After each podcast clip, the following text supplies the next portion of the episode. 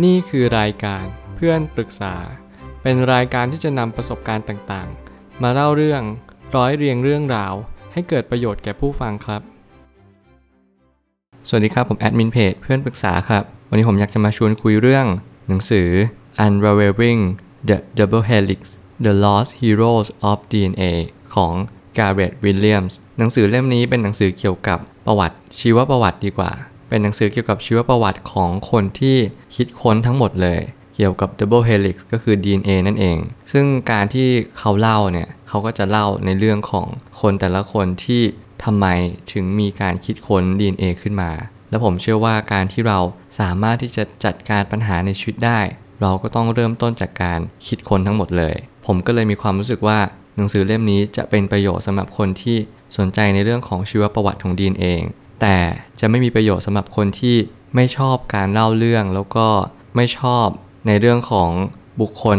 ในอดีตที่ว่าเขาสร้างมาได้ยังไง เพราะว่าหนังสือเล่มนี้ออกแนวจะเป็นคนสร้างมากกว่า ที่จะมาเป็นประวัติของ DNA ทั้งหมด ผมไม่ตั้งคำถามขึ้นมาว่า เป็นหนังสือที่เปิดโปงประวัติคนคิดค้น DNA ทั้งหมด รวมถึงการส่องกล้องดูผลึกด้วย สิ่งที่คนเขียนเขาเน้นย้ำมากที่สุดก็คือ แต่ละคนเนี่ยเขามีบทบาทยังไง ในการคิดค้นของ DNA ขึ้นมา ตั้งแต่ DNA ถูกคิดค้นขึ้นมา คนก็เริ่มเชื่อว่า เออ ไอตรงเนี้ยมันเป็นสิ่งที่สำคัญที่สุดของระบบกลไกธรรมชาติ มันมีความซับซ้อน มันมีเกลียวคู่ที่หมุนรอบวนขึ้นไป แล้วมันก็จะมีกลูโคสที่เหมือนกับเชื่อมต่อ แต่ละเกลียวเข้าด้วยกัน กลายเป็นเหมือนกับว่าเป็นเกลียวคลื่นที่มีรหัสพันธุกรรมเนี่ยอยู่ตรงกลางของเกลียว ซึ่งผมเชื่อว่าคนที่คิดค้นเนี่ยค่อนข้างที่จะ มีความคิดที่ซับซ้อน แล้วก็มีความเชื่ออยู่ลึกๆว่า เออ การที่จะมีสมการที่ซับซ้อนขนาดนี้ได้ ก็ต้องเกิดจากการคิดค้นมาเป็นดับแรก รางวัลที่นักวิจัยคิดค้นนั้นไม่ได้ถูกขนานนามทุกคน แต่ก็แน่นอนว่ามีเบื้องหลังอยู่เช่นกัน ผมเชื่อว่าหนังสือเล่มนี้กำลังพอยประเด็นมาที่ตรงนี้มากที่สุด ก็คือว่าบางคนเนี่ยเราอาจจะเคยได้ยินชื่อเสียงเรียงนามมาบ้าง แต่เราก็ไม่รู้ว่าเขาคือใครกันแน่ หนังสือเล่มนี้ ก็จะมาอธิบายว่าทำไมแต่ละคนถึงได้รับรางวัล และทำไมบางคนถึงไม่ได้รับรางวัล แต่ละคนเนี่ยที่ได้รับรางวัล ก็ไม่ได้หมายความว่า เขาจะต้องเป็นคนคิดค้นคนเดียว แต่การคิดค้นเนี่ยมันอาจจะเกิดกันทั้งกลุ่ม แต่คนที่ได้รับรางวัลอาจจะเป็นคนที่เขามีโอกาสมากกว่าคนอื่นมากกว่า ผมเชื่อว่าแบบนั้น แต่มันก็ไม่ได้แปลว่าหลาย ๆ ครั้งเนี่ยที่เราเห็นว่าคนชื่อนี้คิดค้นได้ และต้องเป็นคนนี้คนเดียว อาจจะเป็นคนอื่นอีกมากมายที่คิดค้นได้ แต่เขาก็สรุปยอดเป็นแค่คนเดียว เหมือนกับว่ารางวัลโนเบลเนี่ยมันไม่สามารถที่จะรับได้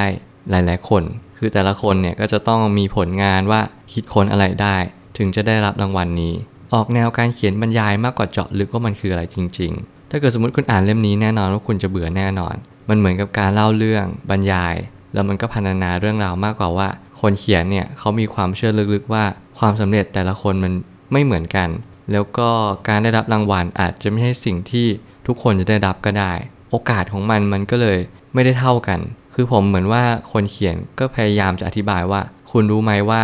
มันยากมากๆที่เราจะได้รับรางวัล และการที่เราจะถูกขนานนามว่าเราเป็นคนคิดค้นจริง ๆ ซึ่งผมก็เห็นด้วยกับคนเขียนนั่นแหละว่า มันยากมากๆที่เราจะเห็นว่าการคิดค้นอะไรสักอย่างหนึ่งและมีคนเชยชมเราจริง ๆ อย่างนั้น บางครั้งอาจจะเป็นคนคิดค้น แต่เราก็ไม่ได้ถูกขนานนามก็ได้ ซึ่งสิ่งต่างๆ เหล่านี้ผมเชื่อว่ามันอาจจะไม่สลักสำคัญ เท่ากับการที่เราคิดค้นไม่ได้หรือเปล่า เมื่อไหร่ก็ตามที่เรามีชื่อเสียง หลังจากที่เราคิดค้นได้ มันอาจจะเป็นแค่เหมือนกับเรื่องราวในชีวิตเรามากกว่าว่า เออ เราทำได้ แต่จริง ๆ แล้วเราก็รู้สึกลึกๆอยู่แล้วหรือเปล่าว่า เราทำได้ตั้งนานแล้วแต่แค่ชื่อเสียงมันก็แค่มา เหมือนเป็นกิจกรรมหนึ่งเหมือนเป็นสิ่งที่ทำให้เรามั่นใจมากขึ้นมากกว่าว่า เออเรามาถูกทางแล้ว เท่านั้นเอง จุดเริ่มต้นของการค้นหาคือการตั้งคำถามและสงสัยมัน ผมกำลังคิดเสมอว่าเออแล้วทำไมการที่นักวิทยาศาสตร์ทุกคนเนี่ยไม่ว่าจะเป็นใครก็ตาม ไม่ว่าจะเป็นธรรมะปรัชญาแขนงใดก็ตาม ก็ล้วนแต่เกิดจากการตั้งคำถามบางคนเนี่ยสงสัยถึงขนาดที่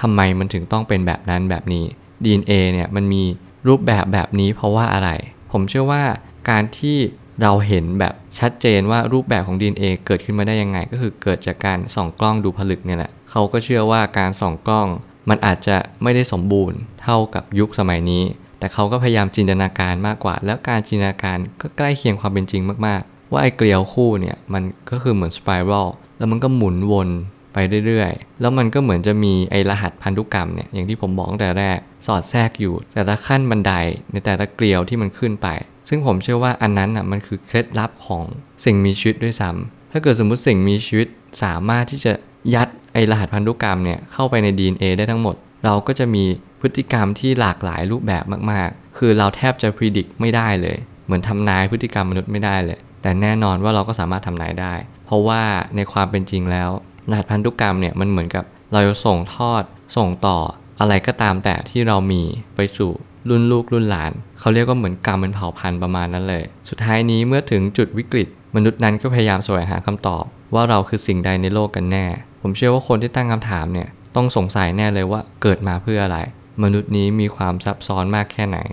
และไม่น่าเชื่อว่าสิ่งต่างๆ เหล่านี้ที่ผมพูดมาทั้งหมด การคิดค้นเกิดขึ้นหลังจากภาวะสงครามโลก แล้วมันไม่น่าเชื่อว่าการที่จะเจอสงครามโลก แล้วทำไมเขาถึงมานั่งคิดค้น มันอาจจะเป็นเพราะว่าเรามีโอกาสและเราก็มีเวลาว่างมากหรือเปล่า แต่การที่เราสามารถที่จะใช้เวลาว่างให้เกิดประโยชน์ ผมคิดว่ามันสุดยอดเลย มนุษย์คนนั้นก็คือสามารถที่จะยืนหยัดอยู่บนโลกนี้ได้อย่างสง่างาม หลังสงครามโลกนั้นคือวิกฤตที่สำคัญที่มนุษย์นั้นจะเปลี่ยนในวิวัฒนาการ ไปถึงขั้นสูงสุด และเขาก็ได้คิดค้นเรื่องราวต่างๆ มากมายเหล่านี้ และแน่นอนก็จะมีคนคิดค้นก่อนสงครามโลกอีก ซึ่งผมเชื่อว่าคนเหล่านี้ก็จะมาต่อยอดให้คนรุ่นหลังเนี่ย ได้ศึกษาต่อว่ามันคืออะไรจริง ๆ และการที่เราพลิกวิกฤตเป็นโอกาสเนี่ยมันอาจจะคือสิ่งที่คนเขียนเขาเน้นย้ำอีกก็ได้ว่า มันคือสิ่งที่สำคัญมาก ผมเชื่อว่าทุกปัญหาย่อมมีทางออกเสมอ ขอบคุณครับ